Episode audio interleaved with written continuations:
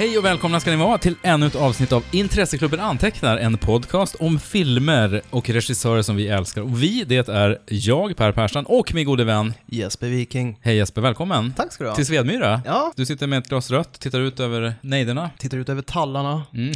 Det är mycket tallar här. Hör du, vad har hänt sen sist?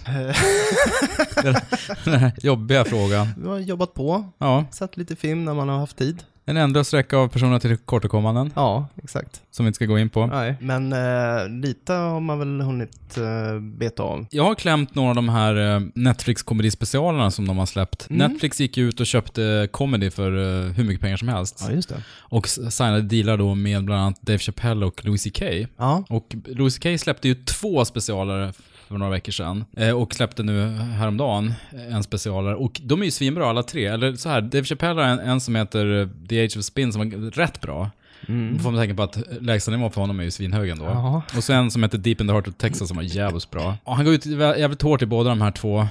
Mycket skämt om Bill Cosby till exempel. Mm, tacksamt. Eh, ja, väldigt tacksamt. Men också han problematiserar det i och med att han har ju sett upp till Bill Cosby och sådär. ja, det är klart. Så det är inte bara så simpla rape-skämt eh, och Cosby-imitationer utan han... Sofistikerade Ja, ja, precis. Nej, men alltså jag tycker han är... jag tycker han är plump och går över gränsen ibland, Dave Chappelle. Som eh, politiskt korrekt svensk Ja. Ja. skruvar med så får Det där man var väl lite onödigt. Får man skoja om våldtäkt så?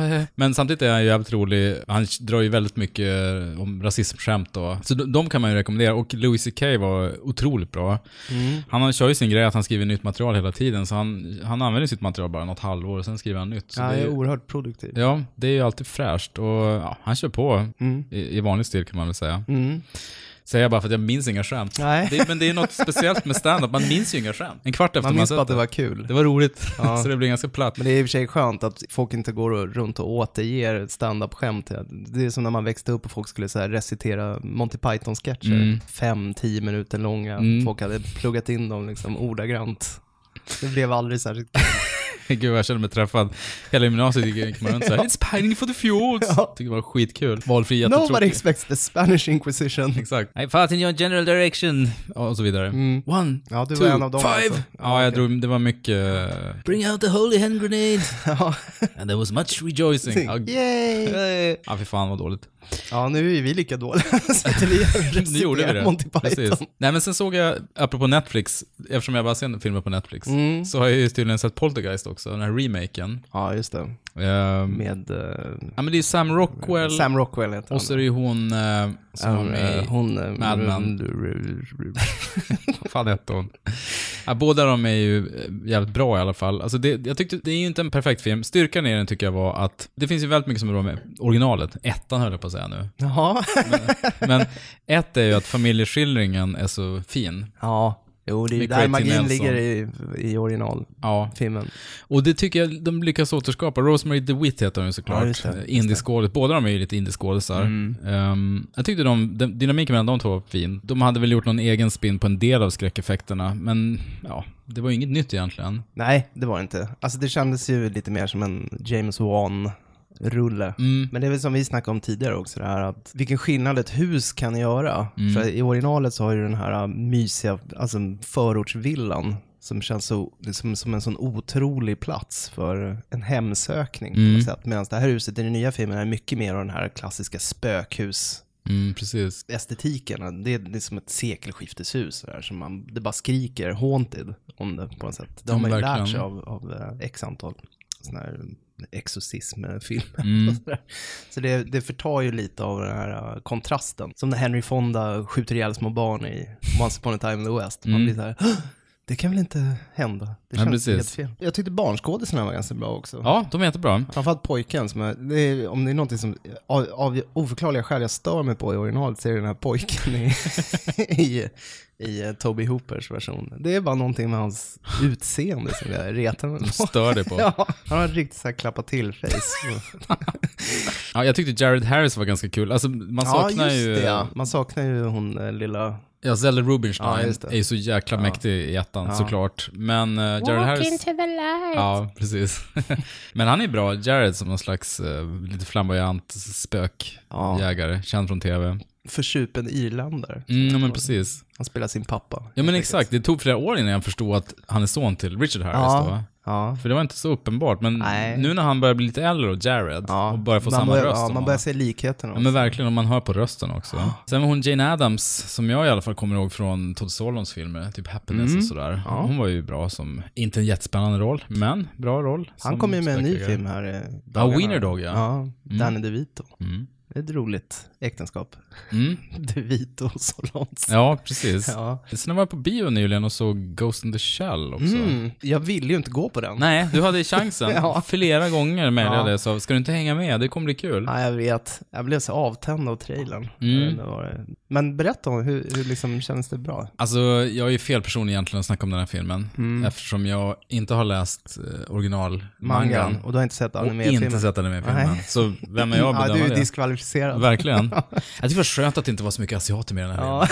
Nej, men det var Jag ju... tror inte de har gjort den filmen för uh, sådana som har hårdpluggat mangan och sett Jag tror animefilmen inte det och heller. Och den har ju fått rättmätigt jättemycket kritik för sin whitewashing då.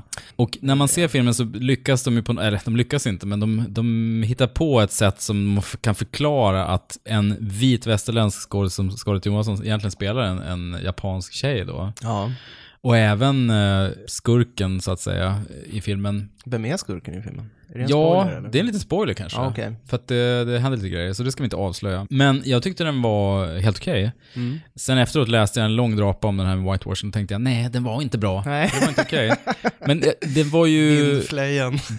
Verkligen. Nej, det var tydligen inte okej, jag tycker att den var bra. Men Ja. efter jag sett det tyckte jag den var bra. Nej, men det var, framförallt så var det väldigt snygg eh, scenografi. Ja, Och ja det- men det kan jag tänka mig. Den är ju Blade Runner uppe till 10 egentligen. Mm, mm, mm. Om det hade funnits datoranimation på gott och ont då, när man gjorde Blade Runner, hade det varit det här. För att det är jättemycket japanska tecken och du vet, det som är mycket, väldigt minnesvärt från Blade Runner är de här skyskraporna med de här re- Coca-Cola-reklamen Mm. med geishan där och ansiktet och så här. Här har man ju skruvat upp det till, till 11, för det är Jaha. fiskar som flyger, det har man sett i trailern också. Ja, just det. Akvariefiskar, vartenda hus har en liten räv som står så här Hello, buy Ja, ja. ice cream Ja, på Det taket. är mycket maskotar och Mycket, mycket maskotar. Och det blev jag varse i kritiken där också, att det är supermycket japanska tecken, men nästan alla man ser på gatan är typ västerlänningar ja. Och en skribent tyckte såhär, men om, tar du bort alla skådisar som inte är västerlänningar så är de bara kanonfoder egentligen. Ja. Man kan ta bort dem utan det händer så mycket. Nej, För det är precis. mycket så här. Men så var det ju redan i eh, Johnny Mnemonic till exempel. Alltså Mm. slängde de inte in typ Takeshi Kitano som någon sorts alibi? Jo men precis, och det, han är ju alibi nu också. Ja, alltså Han är med. också. Jo.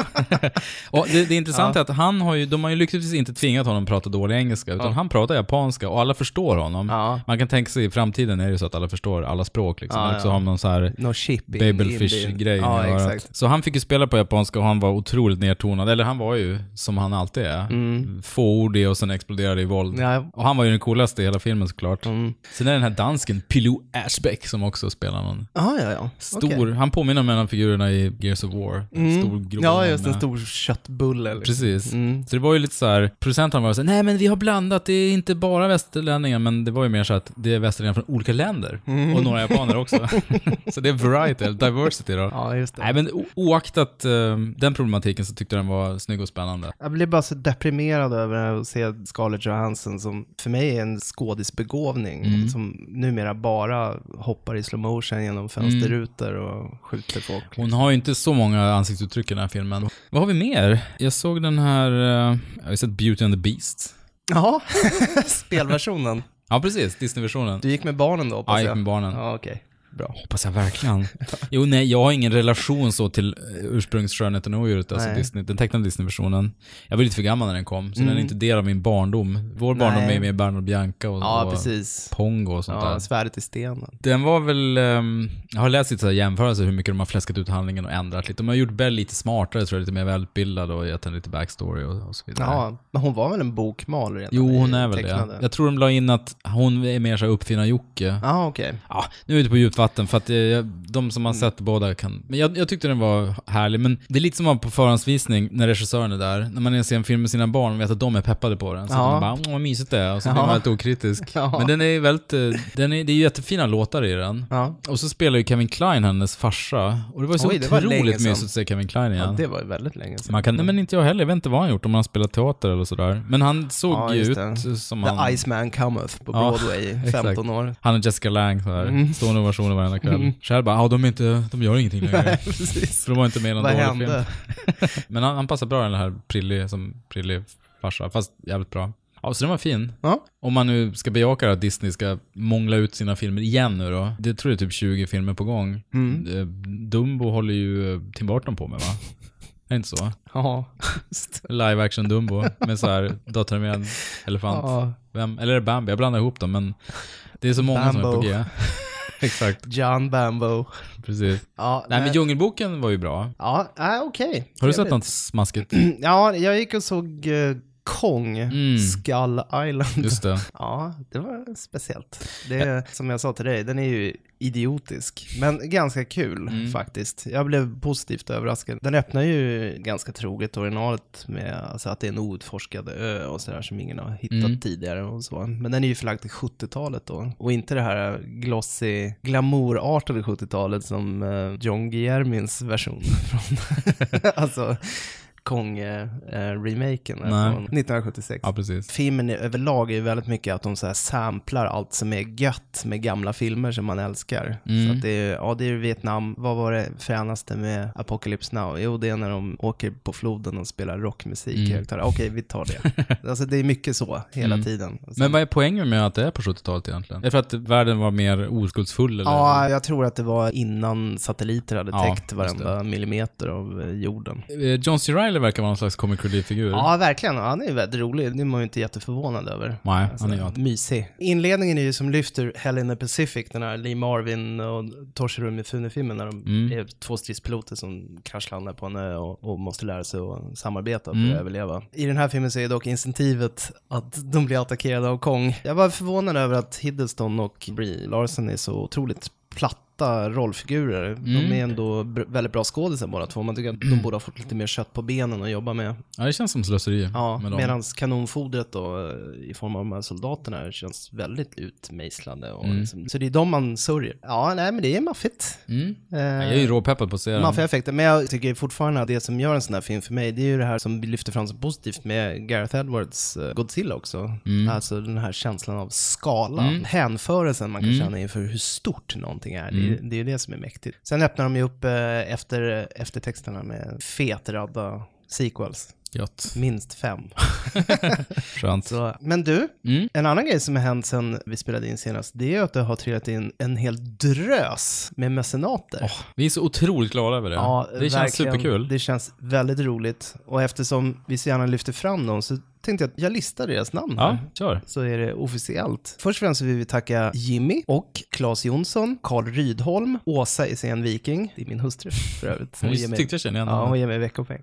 Tom Rönnlund, Martin Brandhorst, Ingela Bjurhager, Martin Karlsson, Martin Brandorf, Hampus Roslin, Tor Nilsson, Sebastian Evans, Magnus Andersson, Johan Weilander, Johan Bergström, Magnus Ekström, Erik Lund, L. Haglund, Daniel Andersson, Mikael Berlin, Henrik Runmark, Jon Persson, Kalle Halvorsen, Kristoffer Hansson och Verksamheten Mm. Jag, tror jag vet vem det är. Ja, det tror jag också. Han, vill, ja, han, han kör sitt alias. Ja, Oerhört tacksam. Jättetack till alla. Ja, vi är extremt glada. Det här gör ju att vi kan köpa lite dyrare chips varje gång. Eh, Ja. Jag köper vin som Finchips, kostar mer än 59 spänn. Nej men seriöst så har vi vad har vi köpt? Vi har köpt en mixer än så länge. Vi har köpt en råproffsig mixer Mm. faktiskt. Jag är så jävla nöjd. Det är massa göttiga små rattar och reglage. Det kommer bli eko och Ja. massa coola ljudeffekter. Vi kan slänga på Testa. katedralfiltret.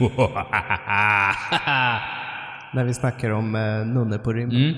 Mäktigt. Ja, nej men återigen, vi är jättetacksamma. Är det så att du också vill vara med i det här glada gänget som blir upplästa och eh, hyllade av oss, då går ni in på vår Patreon-sida. Eh, Patreon.com slash ICA-podcast. Precis. Det finns ju flera olika nivåer. Man kan gå från en dollar i månaden, eller en dollar per avsnitt ska vi säga, upp till 10 dollar. Och ger man den högsta, då får man ju önska filmer och så får man på den lite förväg och så vidare. Det finns lite, lite benefits. Mm. Det, vore, det är vi väldigt, väldigt glada för. Ja, väldigt, väldigt glada. Men du, Mm. till dagordningen. Ja, ja har vi svävat ut här. Så här är det att förra gången då pratade vi ju om eh, återstoden av dagen. Ja. Och eh, det var ju härligt att se om den. Mm. Jag tror till och med att vi lyckades konvertera en och annan lyssnare till Merchant Ivory-tron. Hoppas det. Ja, men jag har fått den uppfattningen. En av mina kompisar skrev på min Facebook-sida Återstående av dagen är en tråkig film, punkt slut.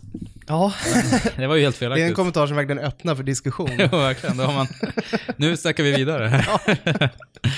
ja, han har givetvis helt fel och Ja, superhärlig person, men just i det här fallet så var han ju helt ute och barkade. ja, ja. Så att, eh, Ja, ja. den är, jag höll på att säga krävande, men det är den inte heller egentligen. Nej, verkligen inte. Den är bara underhållande. flyter på. Exakt. I och med det då, I kölvattnet av detta så Exakt. tänkte vi att vi skulle lista våra topp tre kostymdraman. mm, precis. Landade vi va? Ja, sen kommer då gränsdragningen. Vad, vad är egentligen kostymfilm? Jag som eh, tycker om att inspireras av internet. Ja. Jag googlar ju ofta grejer. Ja. Best costume drama. Så här. In på Buzzfeed bara. Ja, exakt. Kolla en topp 50-lista. Eller de här Watch Mojo eller vad fan de heter som bara po- postar topplistor på YouTube. Ja, ja. Om du tycker om det här, då kan du likea den nästa grej så här. Fem coola grejer de sa i Star Wars. Det finns hur mycket som helst. Men då, då är det ju lite hisnande hur mycket folk... Fem skådisförberedelser Jared Leto har gjort som Ja, vi inte visste om. Vad hände egentligen med skådisen från Sjunde himlen? Ja, det var han som var pedo va? Usch. Japp. Vi snackat om Steven, vad hette han? Det har vi snackat om. Guldapans hemlighet uh, skådisen. Just det, just det. Vi pratade ju om honom för några poddar sedan. Ja. Nu gör vi det igen. Ja, Eller jag, vet. ska jag säga. Varför du gör jag det? är besatt av honom. Usch. Nej men hur som helst. Och då Han var är ju liksom någon sorts protoversion av Greg Kinnear. Mm. Lite Ja samma men typ precis. av Jo men, skådis. jo men just det, han har, han har den här klara blicken, de här superbra ögonen också. Mm. Obehagligt att snacka om honom. um, var ska, jo, det jag skulle komma till var att folk är ganska generösa med begreppet kostymfilm. Ran, en kostymfilm till exempel. Ja. Sjunde insidan kostymfilm. Det- Ja. På ett sätt är de ju det, men Ja. det, det, det vi tänkte var väl med att det ska vara 1700, 1800, 1900-tal, tidigt 1900-tal kanske? Ja, eh, där någonstans. Och kostymfilm, det ska vara lite att det ska handla kanske om tidens konventioner också, hur man kanske är fast i sina kostymer så att säga. I både billig och bokstavlig ja, bemärkelse, ja, förstår ja, du? jo, exakt. Ja, gör det. Nu är det typ Ja, djupt. men ett, djupt ett centralt tema för filmen ska väl vara att skildra sin tid. Mm. Nej, men absolut, så tänkte jag också. Fast önskefilmer vi ska prata om sen Mm. skildrar ju sin tid Ja. i form av kläder och frisyrer. Ja, ja, jo. På ett sätt som ja, jo, absolut. många sci-fi Ja, ja, tyvärr Det gör den verkligen. fastnar i. Men det, det kommer till senare. Absolut. Nej men så jag var nog ganska hyfsat strikt med mi- mina urval. Mm, jag tror att jag var det också. Mm. Men du, eh, vem är det som började? Det var så länge sedan vi gjorde en topp tre. Det, Det var, ju sen Harrison aslänge Ford, Jag minns faktiskt inte, jag kan börja. Ja, gör det. Jo, min trea är filmen som heter Richard the Third. Aha, Det här är alltså Richard Longcranes film från 1995 med Ian McKellen i huvudrollen. Och Mm. den har inte jag sett. Nej, men den är svinbra. Det är därför den är trea. Jag kan ana hur bra tvåan och ettan är. Ja, Nej, Richard Longcrane är en sån här... Jag förknippar honom med den här filmen. Jag kollade lite vad han hade gjort. Han, han var ju... Han var skulptör och sen gick han i skola hos BBC, gjorde en del TV. Han har gjort en del bra TV. Band of Brothers till exempel. Ja, oj. Det var ju jättemånga regissörer som var inblandade där. Jo, han gjorde den här Special Rel- Relationship också. Du vet den här med Blair och Bush. Special relationship.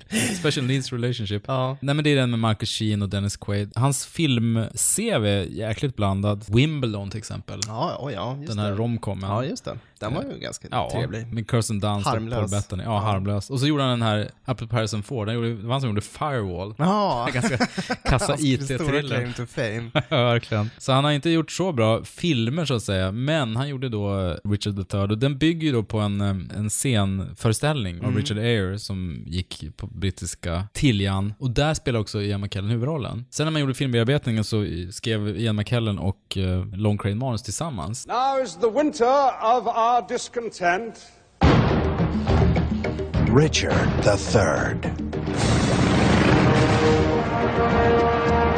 He was the dark heart of a royal family I have too long borne your blunt upbraidings and bitter scoff.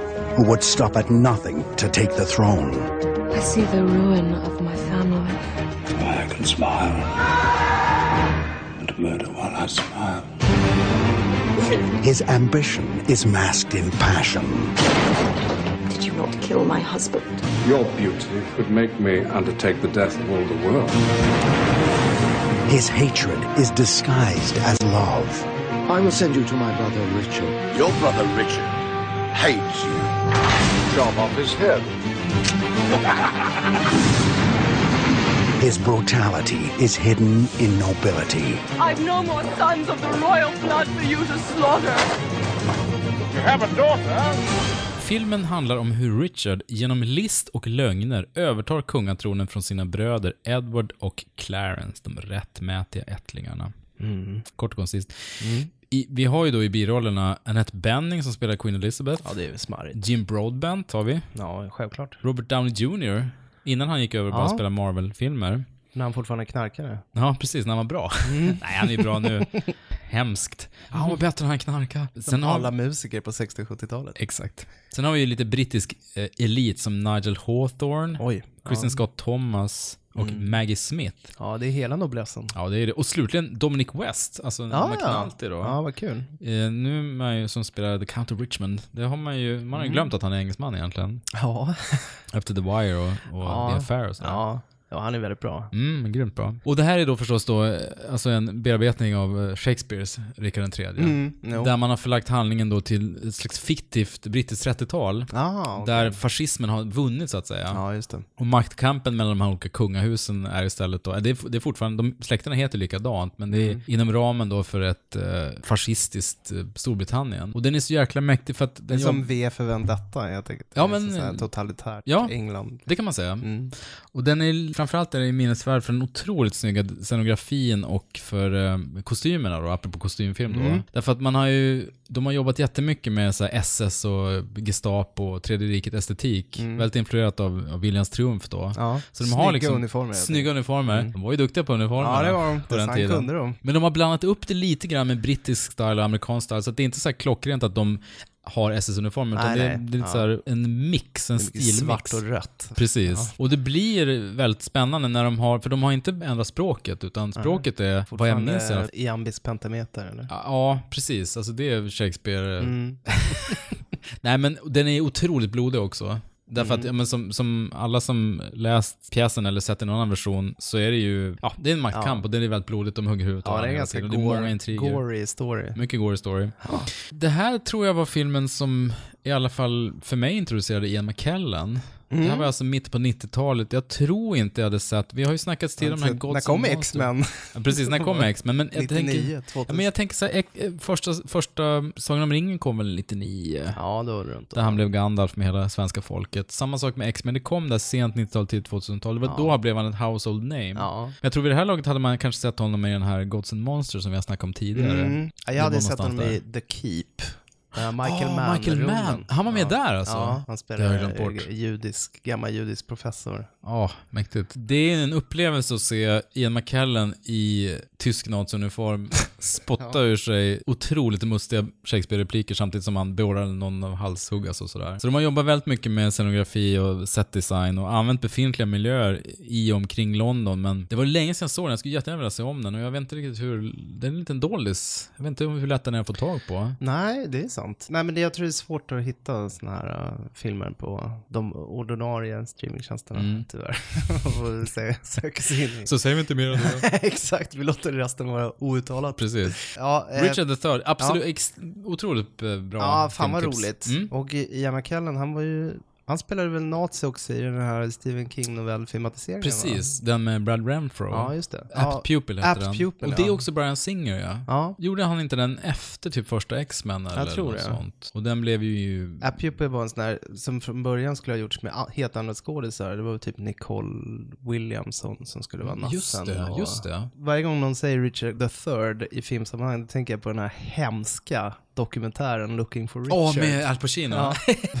Pacino och Kevin herregud. Spacey går runt och mansplainar men Shakespeare. Åh. Ja, du förstår, geniet låg i repliken. Vi kallar det skådespeleri!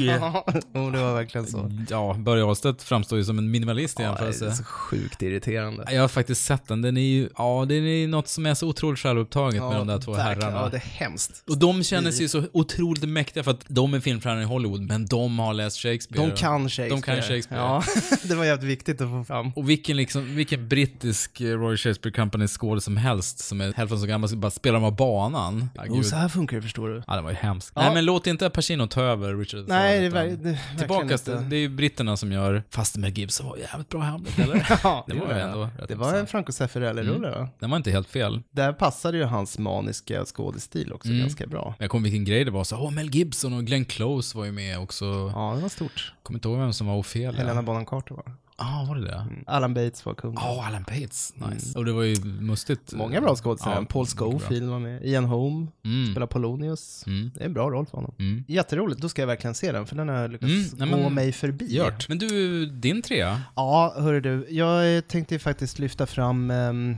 en ganska trasig film, The Magnificent Ambersons Ja. från 1942. Det var ju Orson Welles andra eh, långfilm efter eh, en sensation. Just det. Citizen Kane, som vissa, som vissa kallar den. Ja. Sensation! Om jag var på Cinemateket. Ja, exakt. Eh, Den är kanske mer känd den här filmen för eh, hur eh, styvmoderligt behandlad och förstörd Mm. den blev av RKO Pictures. För att de hatade Orson med en glöd. Det gäller stort sett allt han gjorde efter Ja. Kane. Allting blev butchered och sabbat och missförstått. Ja. Och så tråkigt. RKO gjorde ju verkligen ett, ett illdåd mot den här filmen. Uppenbarligen. De klippte ner den med en timme och gav den Mm. Ja. ett lyckligare slut och sådär. Wells uttryckte det själv som det absolut sorgligaste som har hänt honom i hela hans liv. Mm. Så det är ju en typisk sån här tänk om-film för filmfantaster. Sån här, Hur hade Jodorowskis Dune blivit? Mm, Eller mm, hur, tänk om David Lynch hade gjort Jaddins återkomst? För alla de bortklippta scenerna är ju försvunna. De är, typ Är det så? Ja, de blev dumpade i havet. Så det är ju väldigt tråkigt. Men trots detta så anses den ju vara en av amerikanska filmhistoriens bästa filmer. Och den är ju i deras, deras arkiv. AFIs 100-lista typ. Ja, och den är det här på skyddslistan helt enkelt. Skåpet. Det amerikanska Den skåpet. står i det amerikanska eh, statens skåp. Jag måste erkänna en grej. Jag har inte sett den. Du har inte sett den? Nej, jag har inte det. Du, då tycker jag att du ska göra det. You're not wanted in this house, Mr. Morgan. I'm afraid I don't understand. Perhaps you'll understand this. So scandal at last attacked the House of Amberson. Scandal spread by Isabel's own sister. Scandal spread by her own son, who broke into every house in town to make them take back the things they said about his mother. That high and mighty Amberson girl who fell in love just once too often. The Magnificent Ambersons brings you many of the Mercury players you first saw in Citizen Kane. It brings you Orson Welles as commentator, director, and producer of a truly distinguished and exciting motion picture. I en fiktiv stad i Indianapolis huserar den förmögna familjen Amberson. Isabel Amberson gifter sig med Wilbur Minifer trots att hon älskar Eugene Morgan. Isabel och Wilbur får en son, George, som växer upp till en bortskämd odåga. När Wilbur dör försöker den nu mycket rike Eugene åter att ta kontakt med Lucy, sin ungdomskärlek. Något som sonen George gör allt för att stoppa. Mm. Ja, det här är ju eh, en film om självdestruktivitet kan man säga. Den här sonen George, han är ju så himla bortskämd och, eh, och så otroligt stolt och arrogant att han vägrar att acceptera förändring. Överhuvudtaget. Han vill att det ska vara som det alltid har varit. Samhällsutveckling och tidens gång finns inte på kartan för honom helt enkelt. Han till exempel avfärdar bilens ankomst som eh, bara en, en dålig idé och en tråkig kärra utan en vacker häst. En fluga. Ja, precis. Vilket såklart lägger grunden för familjens ekonomiska ruin på sikt. Automobiles are a useless nuisance. What did you say, George? I said automobiles are a useless nuisance. Never amount to anything but a nuisance, and they had no business to be invented. Det är en otroligt lustfyllt fotograferad. eh, Men visst är det en här. balscen som är väldigt legendarisk för att den ska vara Ja, verkligen. fotad? Det är ju helt klart i paritet med Viscontis Leoparden. Mm. Det skulle inte förvåna mig om man faktiskt tog inspiration från Ambersons till den. För att den är ju också ett sånt där, även den är ju uppklippt nu. Orson Welles gav sig på en De Palma Mm. tydligen och hade gjort någon sån här lång svepande kameraåkning mellan en massa våningar. Men så är det ju inte nu i, i den version som existerar, men den är fortfarande, Mm. finns en enorm sinnesstämning i uh, scenerna. Superläcker. Mm.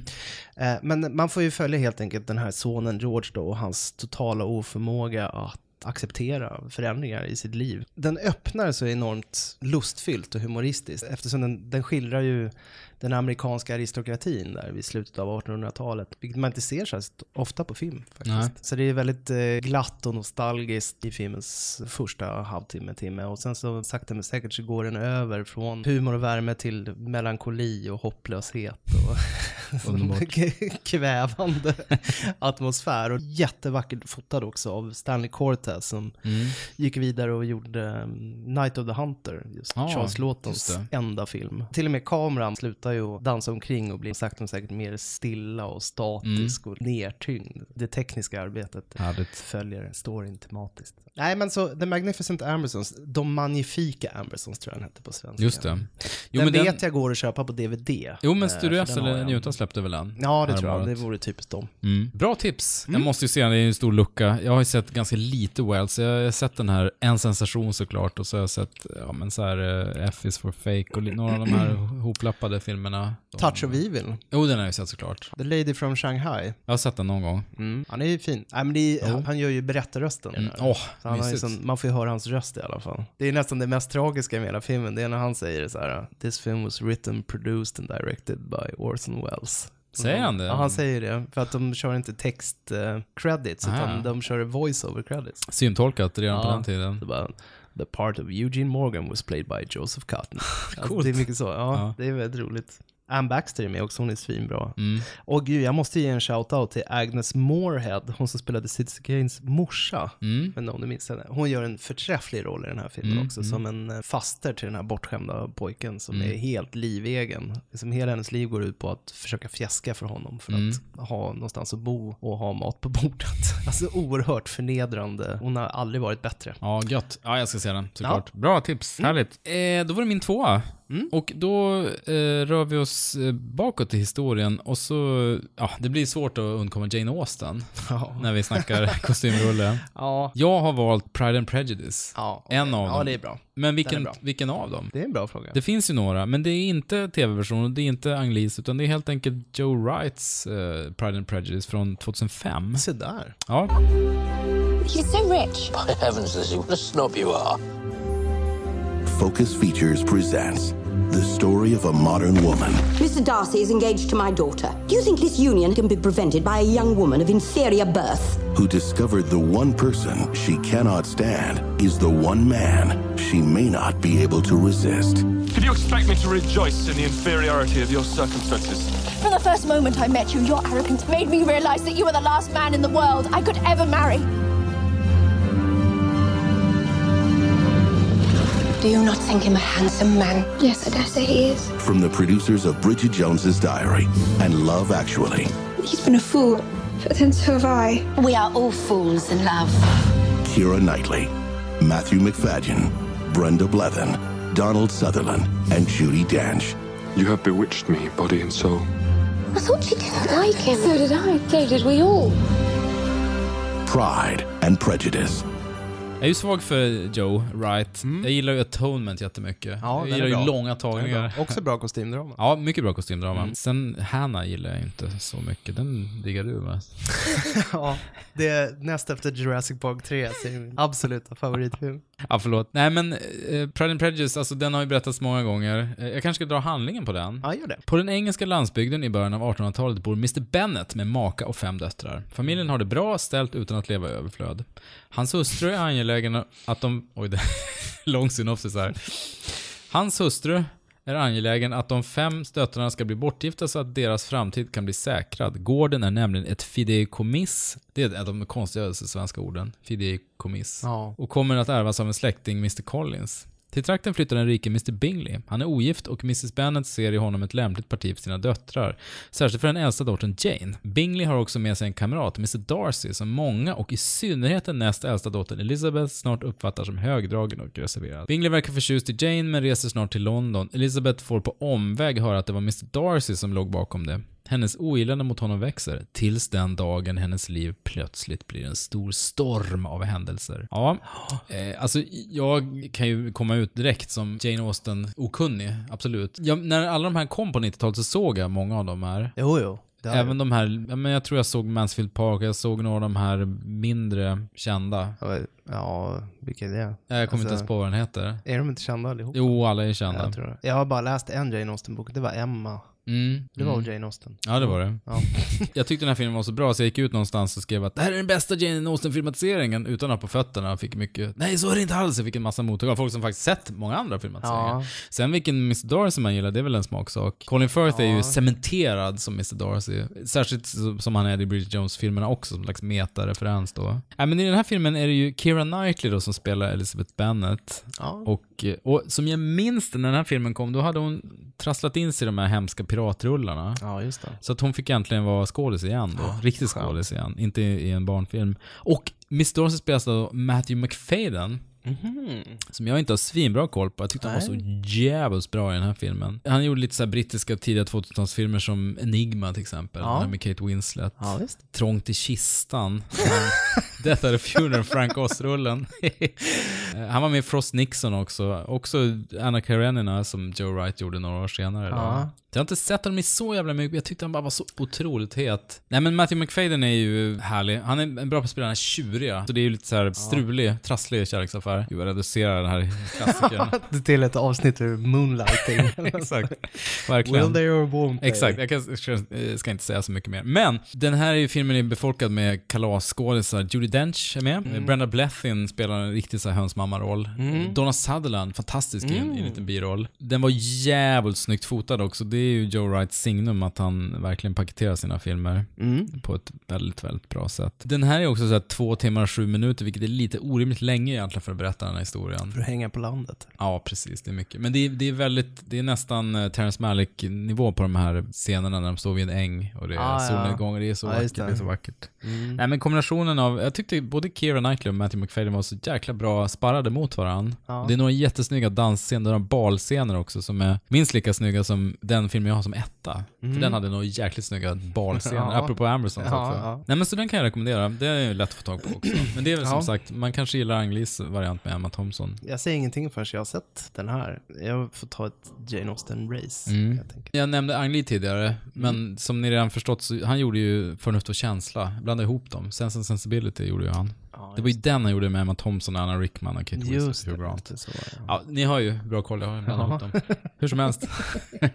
det var kostymfilmer vi ska snacka om ja. Ja men det är min två i alla fall. Gött! Och det Mm. känns värdigt att vi ändå fick in Austen på ett Ja, det här, varit- för att nästan det varit tjänstefel. rätt- många folk som Även om jag älskar de här filmerna. fuckade upp det rejält. Ja.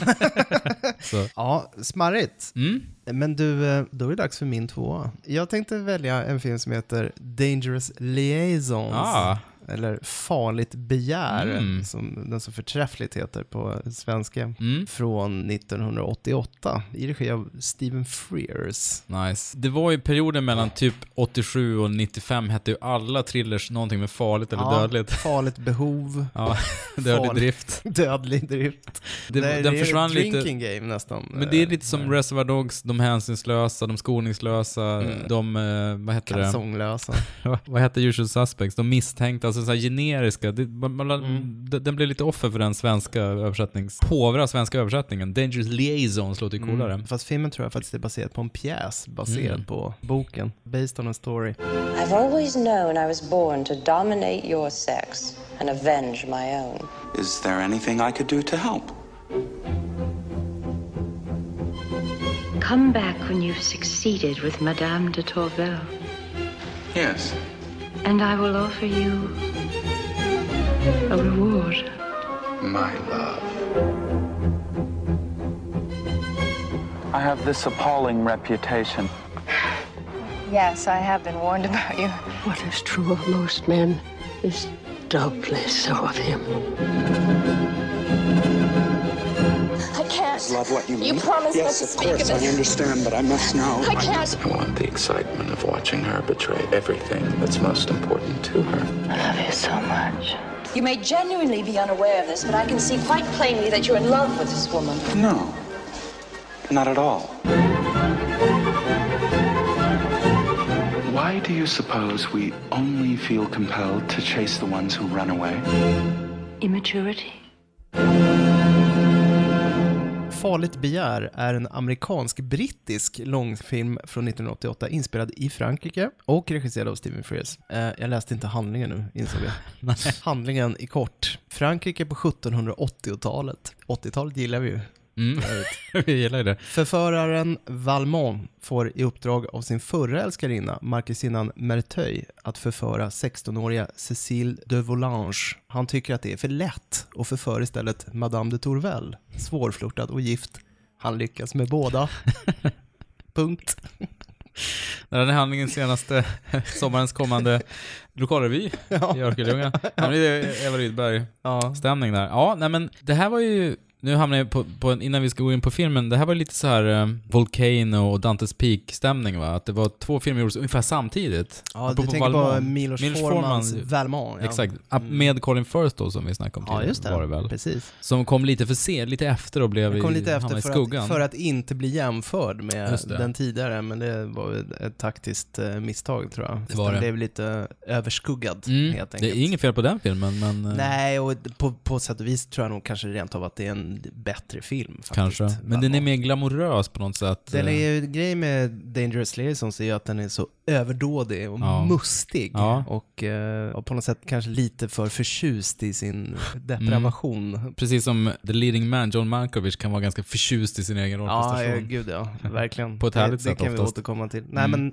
han spelar ju den här Comte Valmont som mm. rekryteras då av uh, Maxinan Merteuil för att deflorera den här oskulden. Mm. Men så här, de två är ju, hela filmen handlar ju om deras battle of wits. Ja, men det sexuella erövrandets spelstrategi Mm. på något sätt. De tillhör ju noblessen och att ha sex eller ännu värre att bli kär, det är ju någonting att se ner på. Det är Mm. liksom banalt, folkligt. Mm. Så för dem handlar det bara om erövringen, Ja. det här att bryta ner någon, att krossa någons motstånd som är den stora vinsten. Hela filmen har ju en väldigt stillsam yta där bara ett lätt höjt tonläge kan avslöja enorma känslostormar. Mm. John Malkovich, han är ju halva behållningen med Ja. filmen. Ålar omkring, plutar med lätt läpparna och är som Mm. en sån purrande katt runt Mm. en fågelbur. Mm. Han tar sig verkligen an rollen. Han är inte självklar som någon sorts förförare egentligen. Nej. Han eh, ger sig på Michelle Pfeiffers rollfigur, den här eh, pryda noblessdamen. Det är en ganska klassisk manlig fantasi att man ska solka ner madonnan. Mm, att hon mm. är som troende och Mm. lojal. Och så landar det ju såklart i slutändan i att han blir ju förälskad i henne. Mm. Vilket Glenn Close rollfigur, Maxine Merteuil, inte kan acceptera. För att de är ju de enda som kan mäta sig med varandra på något sätt. Mm. De är ju ämnade för varandra egentligen. mm. Men ingen av dem har ju någon som helst fallenhet för intimitet.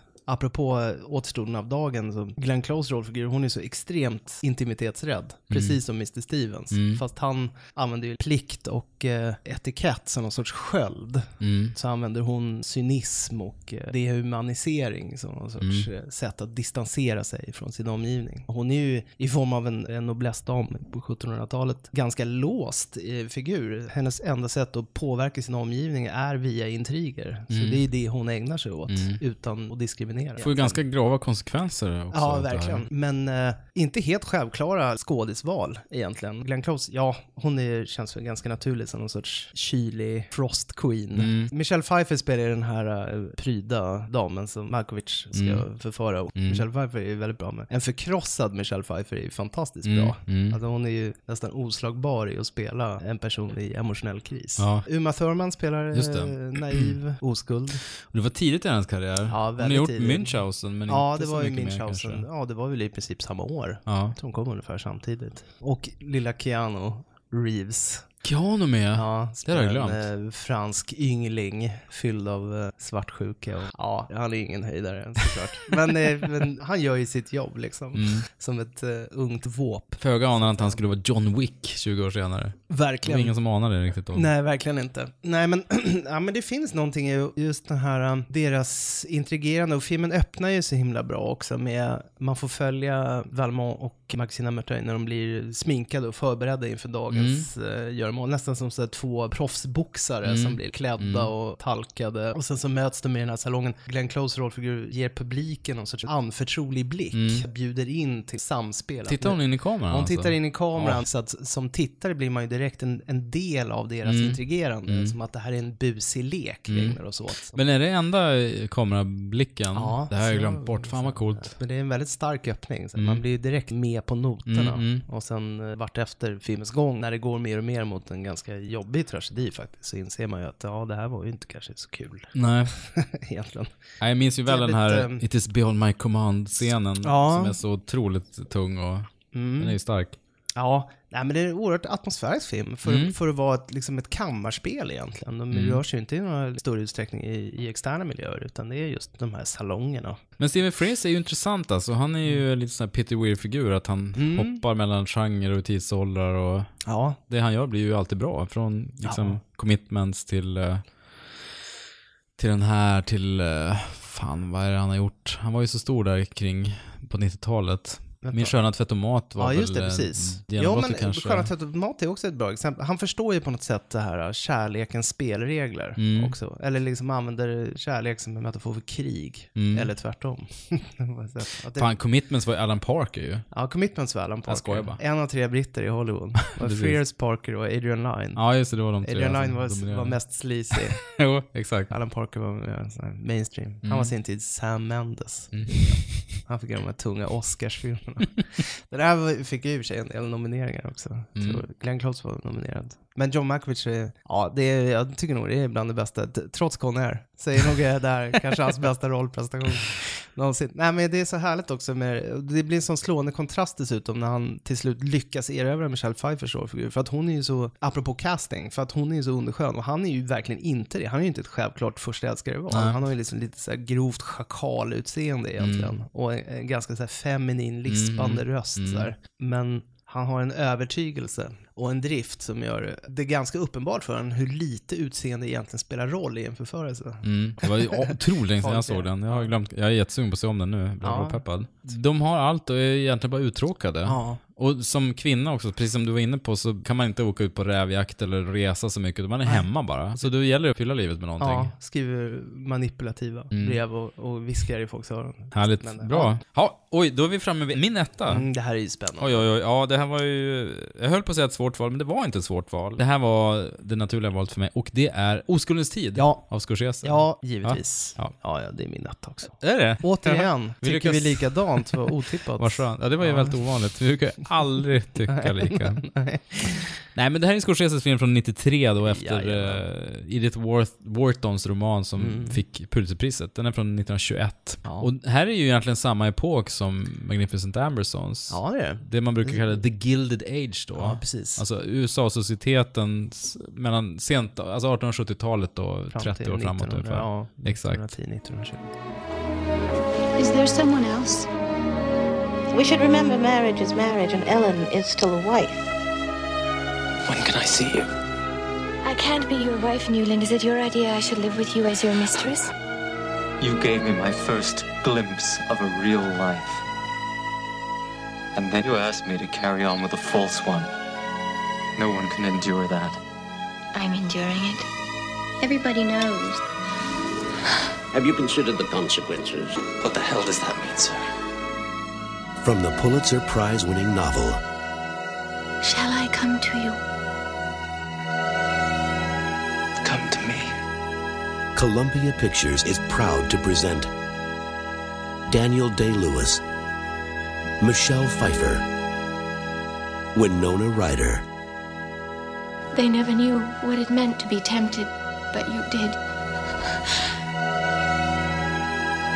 The Age of Innocence, a Martin Scorsese picture. New York societet under slutet av 1800-talet. Newland Archer, spelad av Daniel Day-Lewis, är förlovad med den unga May Welland, Winona Ryder. En dag träffar han hennes kusin Ellen Olenska, spelad av Michelle Pfeiffer, som har lämnat sitt olyckliga äktenskap i Europa. Snart är de två förälskade i varandra, men de vågar knappt ge efter för sina känslor. Ja, så det här är tillbaka i återstoden av dagen territorium när man har en oförlöst kärlek Ja, som man av tidens konversioner och klasskillnader och så vidare inte kan ge uttryck för riktigt. Ja, nej men just det, Danny Day-Lewis rollfigur, eh, Newland Archer där. Det är så Han coolt namn. Ja, Newland New- Archer. Newland Archer. Ja. Han är en sån sorglig figur för att han tror att han är så mycket smartare än alla i sin omgivning. Han har ju verkligen uppfattningen att han har genomskådat sin sociala krets. Mm. Men egentligen så har han ju ingen koll alls. Nej. Och blir supermanipulerad av sin omgivning. Mm. Det är ju inte så enkelt som att han eh, blir tvungen att leva i ett hemskt äktenskap med Winona Ryder. Nej. Utan hon är ju en god människa och han tycker är att hon är simpel hustru. på något sätt. Men Ja. hon är ju inte det egentligen. Alltså, Nej, hon är ju mycket smartare än vad han exakt. tror. Hon hon är inte lika raffinerad kanske som Michelle Pfeiffer som eh, återkommer då från Mm. Dangerous Liaisons. Men det han, han är ju gripen av sin förälskelse så han, så han ringaktar ju henne och ser inte riktigt vad han har. Återigen någon som förnekar sig själv, eh, apropå Mr. Stevens i återstoden av dagen, så han gör ju avkall på personlig lycka. Mm. Men han gör det för att han tror att det är vad omgivningen vill, Mm. eller kräver av honom. Mm. Och inte av ja, men en oförmåga att eh, acceptera sina egna känslor, som, som i uh, Mr. Stevens fall. Vilket nästan gör Archers val ännu värre. För att Mm. han är ju fullt medveten om att Mm. han vill ju vara med Michelle Mm. Pfeiffers roll. Mm. Jo, det är väldigt uttalat för honom. Ja. Det är inte så att han går och tycker det är undermedvetet på något sätt. Nej. Archer enjoyed such challenges to convention. He questioned conformity in private, but in public he upheld family and tradition. This was a world balanced so precariously that its harmony could be shattered by whisper. Michelle Pfeiffer, vad heter hennes roll?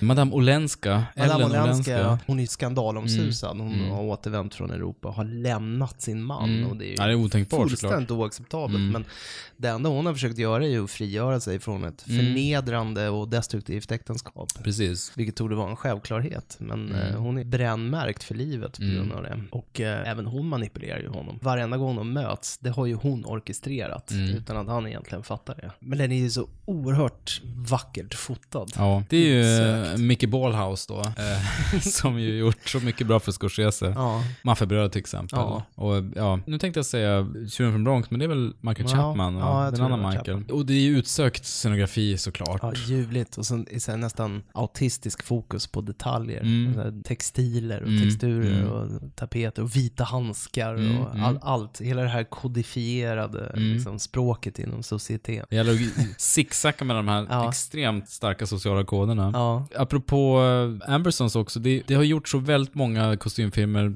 från den brittiska societeten. Vi, vi känner Ja. till viktorianska eran ganska mycket liksom. Ja. Så därför känns det ju fräscht och annorlunda att se amerikanerna. Ja. Som ju på ett sätt lika raffinerade, även om kanske flera self-made men och folk som blivit rika på industrialisering och sådär, Mm. snarare än ärvda pengar eftersom Mm. det, det är så ungt, landet är så ungt Ja. jämförelsevis. Men liksom en del, kanske en del gamla pengar från Europa. alltså, Ja, precis. Jo, men det är det ju. Och, och att de ändå pratar någon form av vä- väldigt, väldigt korrekt amerikanska som nästan Ja. låter som brittiska engelska. Ja. De, de är ju ändå amerikaner. Scorsese skrev ju manus tillsammans med Jay Cox. Ja. Som han också gjorde nya Silence med. Och Gangs of. New York också. Där kom ju. Danny DeLewis in igen. Så de har ju samarbete flera gånger. Det är lite mer utsvävande roll. Jo, oh, där fick han ju, Bill the Butcher fick han ju verkligen vara, Men lite annorlunda stort. än Newland Archer. Ja, ja. det började med Newland Archer, sen Bill the Butcher. Allt det var liksom förberedelse för att spela sen i den här Paul Thomas Anderson-filmen. Ja, There Will Be Blood. Då. Exakt, där han fick Mm. verkligen vara verkligen väldigt excellerad Ja. överspel. Ja, verkligen. Nej men han är härlig. Den fick ju fyra Oscarsnomineringar, losade alla. Den, den fick en Oscar för kostymdesign då. Det var den värd tycker jag. Det var den verkligen värd. fint uh, kostymerat. Otroligt fint. Fick ju nomineringar för manus, art direction och eh, musiken av Elmer Bernstein. Och uh, Winona Ryder blev Oscarsnominerad för bästa biroll också. Jaha, det förvånar mig. Ja, hon, hon är inte dålig, men hon har ganska Nej. liten roll och har Ja. ganska så här enahanda. Hon har ingen, inget djup riktigt. Nej. Eller li, lite djup finns det ju. Vi, vi förstår, som vi var inne på tidigare, att hon har ett större djup än vad Newland. Han är så Ja, låst han tror vid att hon var vill- en, en naiv, eh, Ja. skyddad, bortpjoskad eh, societetsflicka. Mm. Hon är Men- ju snäll och god Ja. också, det är väl det. Ja, så det är tråkig. smärtsamt att se hur hon, jo Ja. precis, men hon, hon ger, ju, ger ju sitt liv till honom och han Mm. förmår inte uppskatta det riktigt. Nej, men det är inte lika lockande som den här Nej. falna damen Nej, som har exakt. levt i Europa och är självständig. För oss som har växt upp med. Edward Scissorhands är det ju svårt Ja. att förstå hur man kan inte tycka Winona är. Ja, verkligen. Som the bee's knees. Men det är så många bra skådisar i den här. Michelle Richard E. Pfeiffer, Grant. Richard E. Grant som eh, societetsskvallertant, Mm. som han ofta får spela. Mm. En sorts hetsig salongsintrigör. Och sen brittiska damen Miriam Margolyes, Precis, va? ja. Som den här matriarken. Hon är ju så cool Ja, alltså. hon är så jävla cool. Hon är nästan som en Yoda-figur. Ja. Hon, lämnar, hon är som Nero Wolf, hon lämnar aldrig sin lägenhet. Men Nej, har men så här så här, ro- stenhård koll på alla. Som, ja, precis. Ja. sitter och bara dominerar. Ja, och ingen vågar säga emot henne. Nej, hon är som en slags allseende öga, en Ja, slags ja. som bara har koll på allt som Ja, händer. Nej, hon är ju fantastisk, jag älskar henne. Sen apropå berättarröst så är det ju Jo- Joan Woodward som är berättarrösten Ja, just det. här. Och det, jag tycker det tillför jättemycket. Ja, det gör här efter, och, och det låter ju banalt, men det är så kodat att det ska vara en man som är berättarröst i alla filmer också. Så att bara Ja. att det är en klok eller kvinna gör att det blir... Det blir inte en så här elegant distans till hela filmen. Det är jävligt snyggt gjort. Ja, verkligen. Och sen skrev jag upp på anteckningen att det är ju, Scorsese hittade ju paret Bass där mot slutet av Ja, Solen. Elaine. Solen Elaine Bass. De gjorde ju jätte, jättesnygga Ja, förtextsekvenser. Med Blommor som slår ut så här i... blommor slår ut och broderidukar och Mm. ja, det är väldigt, Otroligt fint. väldigt, väldigt fint gjort. Den här filmen gjorde ju Scorsese mellan, det var ju liksom Cape Fear, Maffiabröder typ, eller Ja. Maffiabröder, Cape Fear, den här och sen Casino lite senare. Ja. Så han gick från de här gangstermännen till, för jag kommer ihåg, jag vill minnas att folk blev impade och sa åh kan Scorsese göra det här också? Ja, nu vet vi att han kan göra lite det, det mesta. Han var väl kanske lite typecast ett tag. Ja men han har ju den bakgrunden. Han Jo, han har ju lite, det. Lite, jag menar, Mm. Samtidigt så, jag kan ju se många likheter mellan till exempel Goodfellas och den här filmen, apropå just den här societeten. Mm. Alltså de har ju också sina egna sociala koder mm. och det är ju nästan allting är outtalat Mm. och går man över någon osynlig gräns så är man liksom Mm. persona non grata. Mm. I Maffiabröder blir man ju Ja. whacked då. Ja, Men ja. här kanske man blir så här socialt utstött istället. Ja, får- precis. Det finns någon sorts grymhet eller en, en kallblodighet i den amerikanska societeten som maffian kanske inte besitter. Mm. Att De är grymmare här. de, är- de är bara med så här, De är raka med De varandra. är raka liksom. Ja. Här är mera liksom, ja, det är ingenting sägs, du bara vet, nej du har inte, Du har gjort fel. du är inte en del av det här längre. Jag tycker ju det här är Scorseses kanske bästa film. Mm. Du tycker ju inte det. Nej, alltså Men- jag är väldigt svag för Maffiabröder, tycker det är hans Ja, bästa. jo, men jag fattar det. Det är väl just att han vågade lämna sin comfort zone. Absolut. Och jag tycker han gör det med sån bravur. Det är, ju, Mhm. det är ju få filmer i den här genren som mäter sig faktiskt. Det hade så lätt kunnat bli en sån här masterpiece theater, Mm. ganska stel historisk uppsättning. Nej, men det är starkt att kunna göra den bästa maffiafilmen någonsin och sen den bästa kostymfilmen Ja, någonsin. Ja, jag vet. Han är Han har kalas. prickat in de två. Ja, det har han faktiskt gjort. Ja, vad roligt. Mm. Ja, Nej, då, men, är vi, eh, då är vi ense helt enkelt. Ja, vad härligt. tid är en självklar Oscarens tid. i eh, Absolut. kostymdrama. Floppade på sin tid. Ja, blev det varse. gjorde ju det. Ja. Hemskt nog. Men jag tror det, folk har väl förstått nu att det var ett mästerverk. Ja. Så se den om ni inte gjort det. Och den tål att ses om flera gånger om, om ni har sett den. Den är ICA-certifierad. Precis. Ja. Sätter klistermärke på den. Ja, roligt. Mm. Makes no difference who you are. Anything your heart desires will come to you. If your heart is in your dream, no request is too extreme.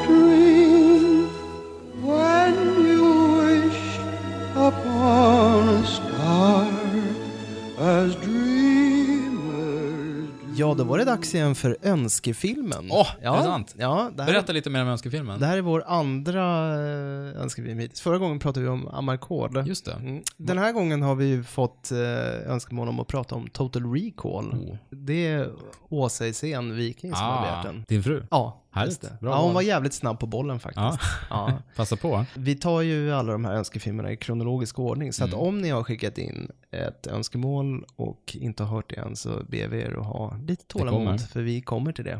Vad, vad, vad måste man göra för att få önska en film egentligen? Då behöver man gå in på Patreon och eh, bli en eh, salt och Salt och vinäger chips, salt Ja. and vinegar Högsta chips eh, tariffen. Patreon. Då får man eh, begära helt Ja. enkelt en kärfilm som Mm. vi diskuterar. Och det är inget val vi har, vi måste göra det. Jajamensan, vi måste göra det. Hittills har det Så bara varit Anja ja. såklart, men någon kan ju föreslå. Ja. Säger ni eh, lust eller... eh, Det kul att snacka om lust i och för sig. Ja, Fast det är omöjligt att få tag på den. Ja, det Så. går ju inte. Nej. Man får sitta och hitta på. Nej, men och sen ska man ju också veta att har man väl önskat en film och vi har pratat om den, ja då får man önska en till film. Så är det Så faktiskt. är det. Och så kommer det fortsätta. Mm. Nej, men... Total Recall, den, Ja. den är med Colin Farrell. Ja, exakt. Nej, vi ska prata om originalet. Welcome to Mars. You got a lot of nerve showing your face around here. Look who's talking.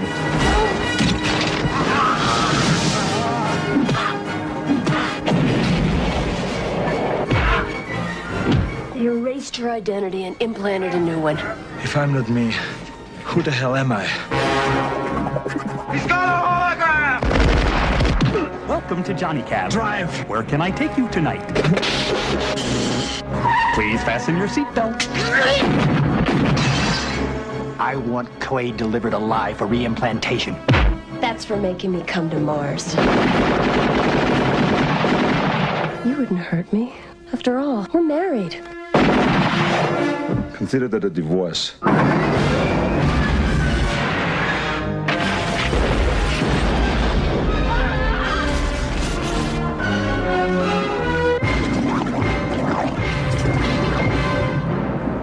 hope you enjoyed the ride.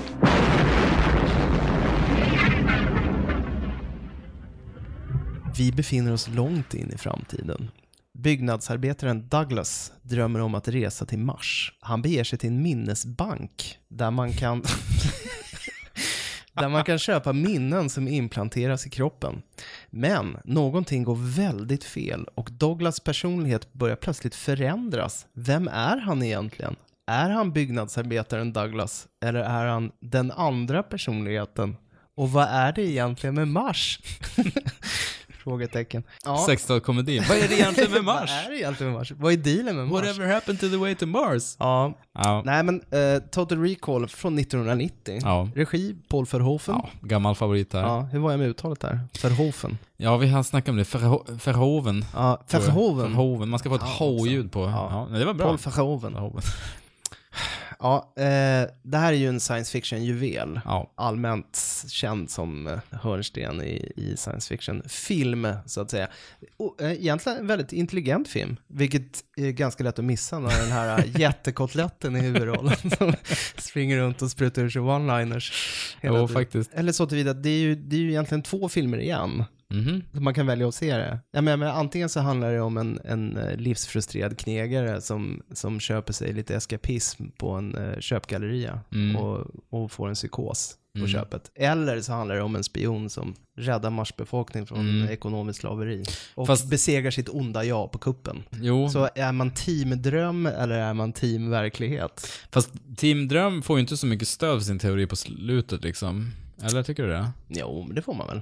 Alltså det är ju många indikationer på att det kanske är en dröm. Ja, men redan när han, är, när han besöker den här uh, säljaren som försöker få honom att köpa det här uh, Mm. resepaketet så beskriver han ju resten av filmens handling i Mm. kort. Jo, det är sant. Egentligen. Och det är ju en bild på Rachel Ticotian eh, där på Ja, just monitorn det. också. Precis. Han har ju pepprat med mycket sådana där uh, små signaler som Mm. gör att man ska tvivla på det. Mm. Bara en sån sak som att när filmen slutar så, så är det inte fade to black utan det är fade to white.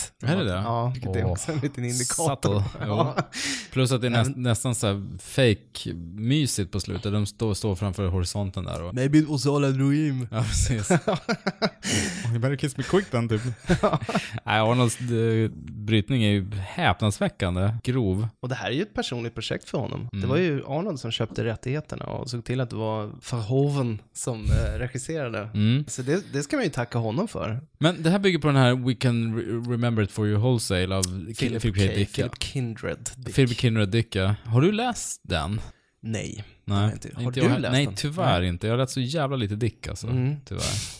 Jag väl för lite Dick i mitt liv. Ska behöva mer. Tyvärr, så att jag kan inte riktigt jämföra, men ehm, det var kul. Jag såg om den igår kväll och jag måste ju sett den fem, sex gånger nu. Det var ju roligt att se om den, men två reflektioner. Det ena var ju, satan vad 80-talskläder det var. Ja, i framtiden. I framtiden. 2085 tror jag nu spelar sig. det, det är värre än aliens. Det är mycket permanentat hår och framförallt kvinnor har mycket så här, tröjor neddragna över ena axeln Mm. och. Telefoner med långa sladdar till och- Ja, ja. det, just den aspekten har vi inte åldrat sig jättebra kanske. Den andra reflektionen som inte är en ny reflektion, det är ju rått våld hela tiden. Ja, Ner i minsta actionsekvens så, så fläskar överhoven på med knäckta näsor och knäckta armar och jättemycket klarat snaskigt blod. Ja, jo så är det.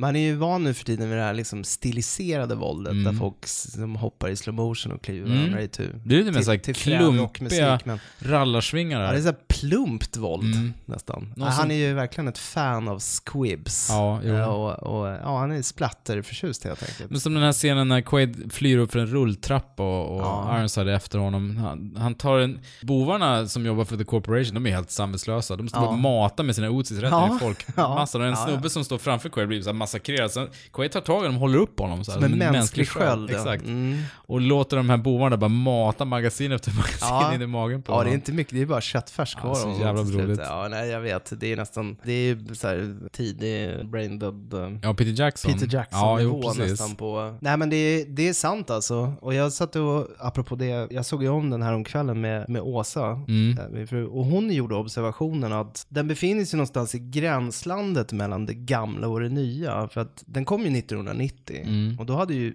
Die Hard redan förändrat actiongenren för all Mm. framtid egentligen. Just det att man lämnade den här militaristiska Stålmannen-hjälten på något sätt till, till förmån för vardagshjälten, Mm, alltså en mm. normal person som hamnar i extrema omständigheter, Mm, som mm. John McClane till Mm. exempel, som är sårbar och blöder, men Mm. ändå lyckas rädda dagen. Samtidigt som den på något sätt är ett monument över den tidigare 80-talsstilen. Det är ju mycket explosioner och det här Mm. just det groteska övervåldet Mm. som präglade 80-talet och, och som Schwarzenegger verkligen var Ja, han etablerade det i karriär. Kommando och de här filmerna. Ja, Man eh, slaktar någon och sen drar man en one-liner efteråt. Ja. Det kör han ju i den här filmen också några gånger. Ja, exakt. Se att det riktigt. Consider this a divorce. Ja, just det. Ja. Du kan betraktas som skilsmässa. Jag tror de flesta skulle betrakta det som mord fortfarande faktiskt. En- Eller en avrättning kanske ja, rent av. Ja, verkligen. Nej, men eh, samtidigt som det är ett monument över 80-talsfilm så är det ju också eh, som en sorts frösådd inför den typen av konceptuell action som vi kanske ägnar oss mer åt idag. Som Mm. till exempel The Matrix eller Inception, eh, inte minst. Den är ju eh, smartare, den har ju ja. den här existentialistiska Ja, det, dimensionen. Alltså, den, de filmerna bär ju på ett tydligt arv från Total Recall, just apropå det filosofiska anslaget. Vad är verklighet? Mm. Och banade vägen kanske just för de här mindfuck-rullarna som Mm. du är Som jag är så förtjust i. personligt förtjust i. det är ju det som gör den lite speciell Mm. och gör att den förtjänar en sorts plats i Mm. eh, sci-fi Hall of Fame. Jo men det är det som gör den så fascinerande för att... För det var ju en ny typ av roll för Schwarzenegger Ja. också just, för att han hade ju bara spelat sådana här till synes odödliga elitkommandosoldater Mm. innan och helt plötsligt så är han ju en average Joe. Mm. som- Sen kan man diskutera om det är trovärdigt Ja, ja, ja, men Han är ju exakt, fortfarande men, kotlette Men det blir liksom. ju också på något sätt en ganska snillrik, eh, ja men så här, är det här en fantasi eller Mm. är, händer det på riktigt? Mm. Jo men precis som alla Verhovens filmer, speciellt de han gjorde under sin, sin, sitt- sin heyday, liksom Basic Instinct och den här och givetvis då Starship Troopers, så är den så over the top, allting är så öververkligt på något Ja. sätt, överdrivet. Så, Ja. Och det spelar ju in på den här drömkänslan hela tiden. Men det är ett intressant möte av lite mer smartare mindfuck sci-fi med någon slags eh, Arnold actionrulle som den ändå står med ena benet i. Just för att han, han blir ju ändå, efter ett tag blir han ju sin gamla vanliga actionpersona som bara står och avrättar folk. Ja men det är det som är så bra. Alltså Mm. att man kan ju välja hur man vill se på den. Mm. Man kan ju se på den som en ganska tragisk skildring av en psykos. Mm. Och, eh, och någon sorts sån här, eh, men jag vet inte, utforskande eller en satir över maskulin fantasi. Mm. Just därför att han befinner sig i någon sorts värld där det finns ett överflöd av tuttar. Till exempel alla kvinnor Varje mans dröm. Tre tuttar!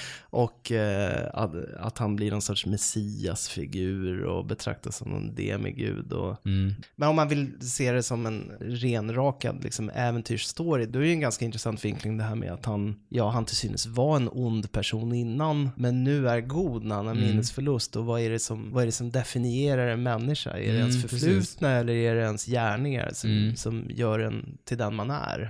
Också en intressant Mm, visst är det fråga som man kanske inte så ofta ser i en actionfilm. Det är inte så ofta en Arnold-rulle. Nej, verkligen inte. Och, och att liksom lyckas med det, med den vinklingen samtidigt som man lassar på med gore och Mm. eh, splatter och, Mm. och cheesy one-liners. Mm. Det är en jävligt fin balansgång Mm, faktiskt. mm. Det får man ge för Hofen. Ja men det är sån, han fixar ju det.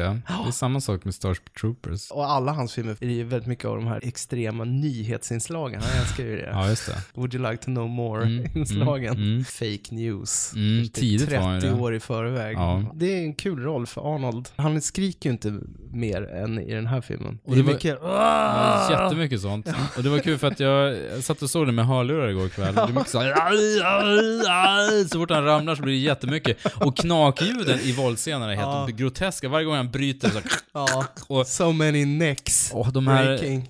ADR-rösterna är så här, "Aj, aj, aj." Folk som ramlar i rulltrappan, så allting är så otroligt överdrivet. Som att Verhoeven bara, "Me- vi måste ha Mer, mer, mer." mer, krämen på, högre, högre, högre. Allt, alla Foley-grejer ska vara skithöga. ja, precis. Folk fattar inte annars. Nej men det finns ju några, en av favoritscenerna det är ju när han, dels inledningen då när han har drömmen om att han trillar ner och Ja. i mars och hjälmen bara och ögonen så här. Robottens, eh, just det, ögon på, Ja. på skälkar som Precis, ja ut. verkligen. Ja. Och sen så, senare i filmen när han ska få ut den här sändaren ur näsan, och han, Mm. han har den här, när han trycker upp den, då, då säger han så här. Alltså, så ljudeffekt såhär.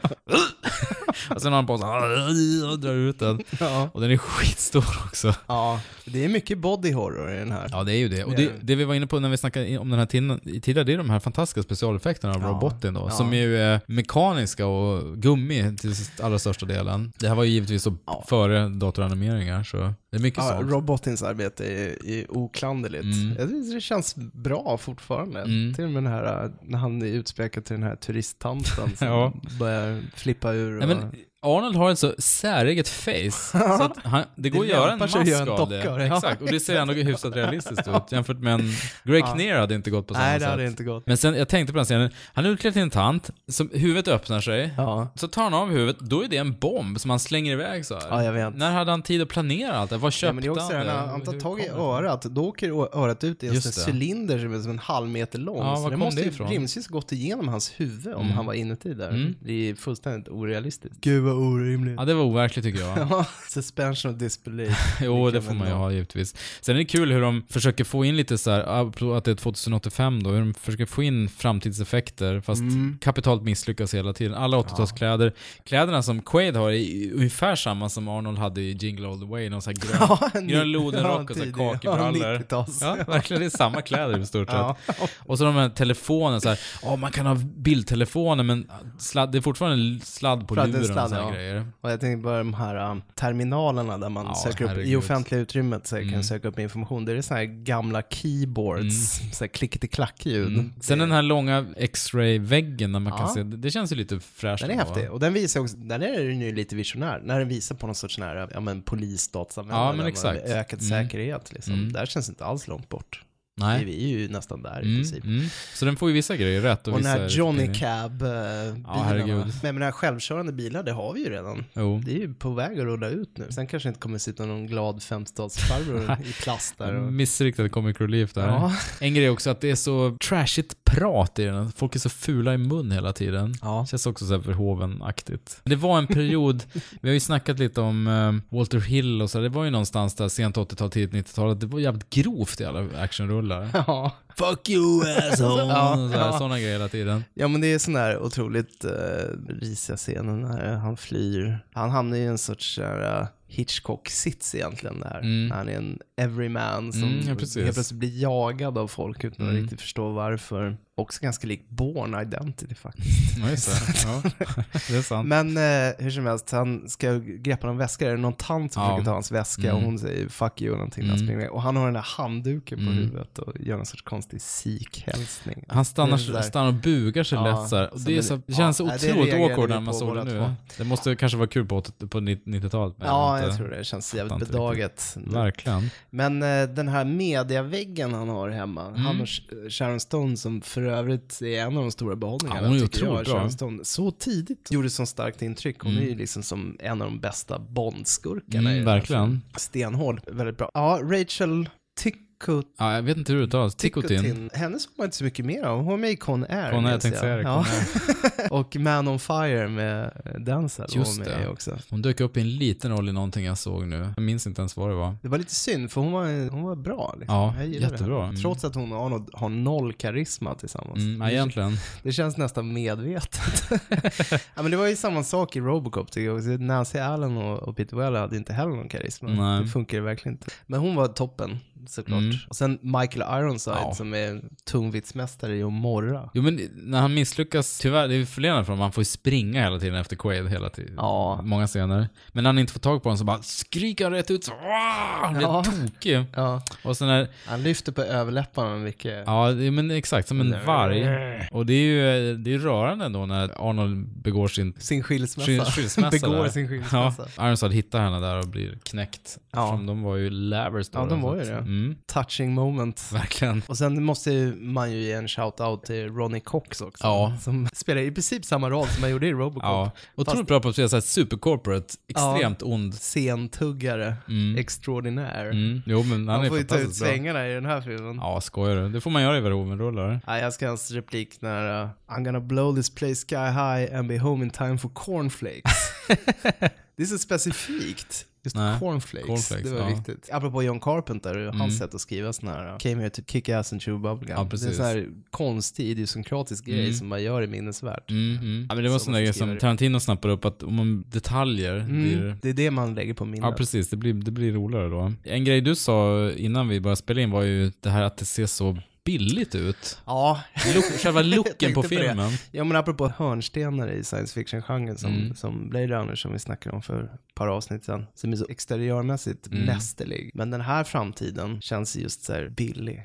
Alltså så här, Ja. allting är ganska sunkig plast och, Mm. och glasfiber. Och, Mm. Man känner när de lyfter vapnen att inget vapen väger någonting Nej. heller. Det är bara plast-utsis hela Nej, tiden. Och det är en sån distinkt så tv-studiokänsla Mm. över allting. Framförallt på Mars. Mm. Det känns som att det är ja, just som ett gammalt avsnitt av Stargate nästan. Ja, Mm. det är, man, man häpnar lite när man om Mm. det. Jag, jag minns det inte så, men det är ganska så här oelegant fotat egentligen. Och Mm. ljussättningen är väldigt platt. Vi, Ja. vi snackar om, det var ju nästan så här porrfilms... Ja, nej men det, det är helt konstlöst verkligen. Ja. Men jag skulle även säga att största delen av den filmen som är på jorden är ju i det här betongkomplexet. Ja. Som ju är... Något parkeringshus. Någon parkering, jättemycket betong och så lite rök kommer här och var. Ja. Precis. Han ringde Cronenberg du Cronenberg, finns det några bra? Ja men det finns där i Ontario, kom hit så här. Det är skitbra parkeringshus. Spela Ja. in alla scener med rulltrappor. Det är också så här, Vagt futuristiskt. Väldigt, väldigt vagt. Skulle lika gärna kunna vara 1990. Det är Ja. så här, åh, mycket betong. Det, ser, Ja, ja. det är framtiden. Ja. Å ena sidan är det jättemysigt med de här, eh, när de kommer till Mars är det jättefina modelltåget som rullar förbi och de här modellmiljöerna Ja. som är mysiga. Å andra är sidan, härligt. det är som att det nästan är är en location på Mars, det är den här sleaziga baren då. The last resort. Ja. med “You're a fucking mutant” och eh, så här eh, supermassa horor och tjejer med tre bröst och den här Ja, taxichauffören. I got five kids! Bara, det. yes. Hey man, I got five Ja. kids to feed. Det finns en svart figur Ja. och han är asjobbig klyscha. Jive-snubbe? Mm, bra, härligt. Ja, jag vet. Ja, jag är så förundrad över det här med de tre brösten, för jag minns det som att det var one joke. Ja, men alltså de gjorde in igen. tre gånger upprepar Ja. de det skämtet. Taxichefen står ju till och med och klämmer på de här brösten i en scen. Ja, de måste varit så jävla nöjda Ja. med den här protesen. Ja. Det här är det bästa du har gjort Rob. 30 000 Det här dollar. är. Oscar, Oscar winning material, de här tuttarna. Ja, eh, lite eh, konstigt. Jag tycker fortfarande att den eh, håller. Väldigt bara re- rent, ja, på underhållningsnivå och rent tematiskt. Den Mm. är, det är en smart film liksom. Mm. Nej, men en smart film med ganska dumma inslag kan man ju säga. Ja, men, men det är, jag säga det är hans medvetet dumma. briljans. Han, han ger något för alla. Mm. Han har hela spektrat. Nej, men jag tänkte några, några scener. Jag älskar den här scenen när den här snubben kommer in och säger Nej men det här är bara en dröm, du har en schizoid embolism. Ja, just det. Och Quaid är såhär But then I could just shoot you in the head. Och han är såhär Ja men gör inte det för då kommer du få så här. det blir en warp in the space time continuum om du gör det. Och så ser han den här svettpärlan Ja, långsamt just det. I pannan på honom. drar han ett skott i huvudet på honom. Donk. Point blank avrättning ja, bara. Väldigt övertygad. Mm. Mm. Ja, ja, han gick snabbt Det är en fin scen. Och sen, väldigt fin scen. väldigt fin scen. Och sen ledaren, eh, vad heter han? Quato. Precis, ledaren för The Resistance. Och just den här dockan som båten har byggt, man ser ändå att det finns så många små, tre, fyra, fem olika ställen på överläppen där den rör sig. Ja, den rör sig perfekt. fin mekanik, Väldigt fint. Så man Ja. tänker, fan man måste jobba med den där. Som jag har förstått det så är det en kvarleva från Cronenbergs manus. Mhm. Cronenberg skulle ju regissera en gång i tiden. Just det. Och det var hans idé tydligen att Coolt. Quato skulle vara en mutant. Typisk Cronenberg-idé. Mm. Nej men sen ap- apropå botten, när den här taxichauffören visar sig vara mutant och tar av sin hand och har en sån här klod, det känns som han är i The Thing nästan. Ja, jag vet. När den här kommer upp så här. det är väldigt udda jämfört Väldigt med resten, udda. hur de andra är Mm. hanterade. Som, Mm. De har ju bara en sån här blaffa på facet. Mm, de är väldigt, har ett öga jättekonstigt, man har tre bröst, man är väldigt kort, Mm. så här, så tydliga.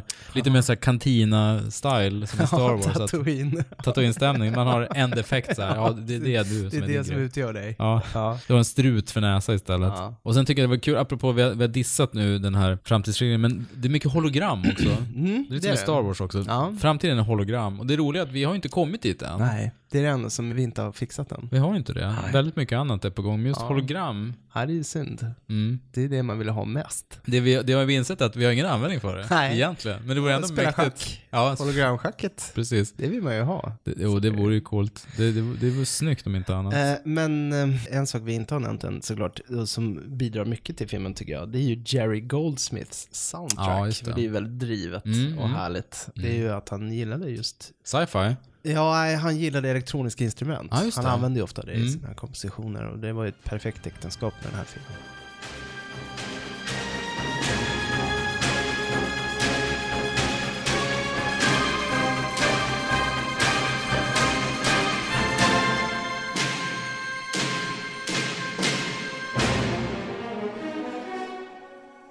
Filmen i sig har ju ett enormt driv, får man Mm. säga. Den är ju Mm. inte tråkig en sekund. Nej, Det känns som att. Schwarzenegger, han får ju inte slappna av en sekund. Nej. Och de lyckas verkligen blanda exposition och action i någon sorts Mm. sömlös. Jo men det har de verkligen lyckats med. Det du precis var inne på, att det är en blandning av sci-fi och så Hitchcock, eh, fel man eller Mm. eh, North by Northwest. Att vem är han egentligen? Och han är jagad hela tiden och så plötsligt kommer den här twisten in. Så här, Nej men du bara inbillar dig. Det är en verklighet vi såg i början. Det var egentligen verkligheten. Så Ja. här, var det så egentligen? Ja. Eller? Eller? Ja. Nej, jag tycker helt klart att den, den förtjänar sin plats. Absolut. Och det var väldigt roligt att se om den. Ja, det var mysigt. Det var alldeles för länge sedan. Ja, det var det. Nästa gång skulle jag vilja se den ihop med fler människor så att man kan sitta och Ja, alltså, ha roligt Jo, tillsammans. jag satt också ensam. För det är ju en film man kan garva åt med Ja, men verkligen. I början när, när Schwarzenegger snackar om sitt jobb och säger Ja. work, Work. work, work. Alltså han, eh, fan, Harry från work. Harry från work. Han, det finns ingen annan som säger ordet work som han gör. Det är så jävla konstigt. Som med alla förhoven, en, en härlig blandning av otroligt paja ögonblick och briljanta scener. Ja. Men alltid underhållande. Du, eh, det var det. Det var det. Ni får eh, väldigt gärna gå in och betygsätta oss på iTunes. Ja. Eh, helst femmor, så Ja. kommer vi högre upp i rankingen, tror ja, det vi. vore toppen. Så får ni gå, med, gå och kommentera. Mm. på Facebook eller på TV-dags eller på Twitter eller var som helst Instagram. egentligen. Insta har vi också. Vi finns på alla kanaler. Ja. Patreon kan man också kommentera. Patreon, eh, patreon.com slash ICA podcast kan ni gå in och både kommentera och kanske bli eh, donatorer. donatorer. Det behövs bara en liten slant varje månad för att ni ska få er, vår eviga tacksamhet. Och så får ni freebies också. Jajamän. Är Ni kommer få allt. Ni kommer få allt. Nattradio... er. Jesper Ja, tar fram nattradio... nattradiorösten här. Hey all you truckers out there. Ja, precis. Ja, vi, vi har ju redan bestämt nästa eh, grej. Det har vi. Och det blir en riktigt speciell... Det kommer bli riktigt smarrigt. Gamla filmer men ändå aktuella. kommer det bli kan bra. ni fnula på. Mm, kan det vara? Ja, det blir allt bra sugna. Om- Tack för att ni lyssnade. Ha det bra. Hej.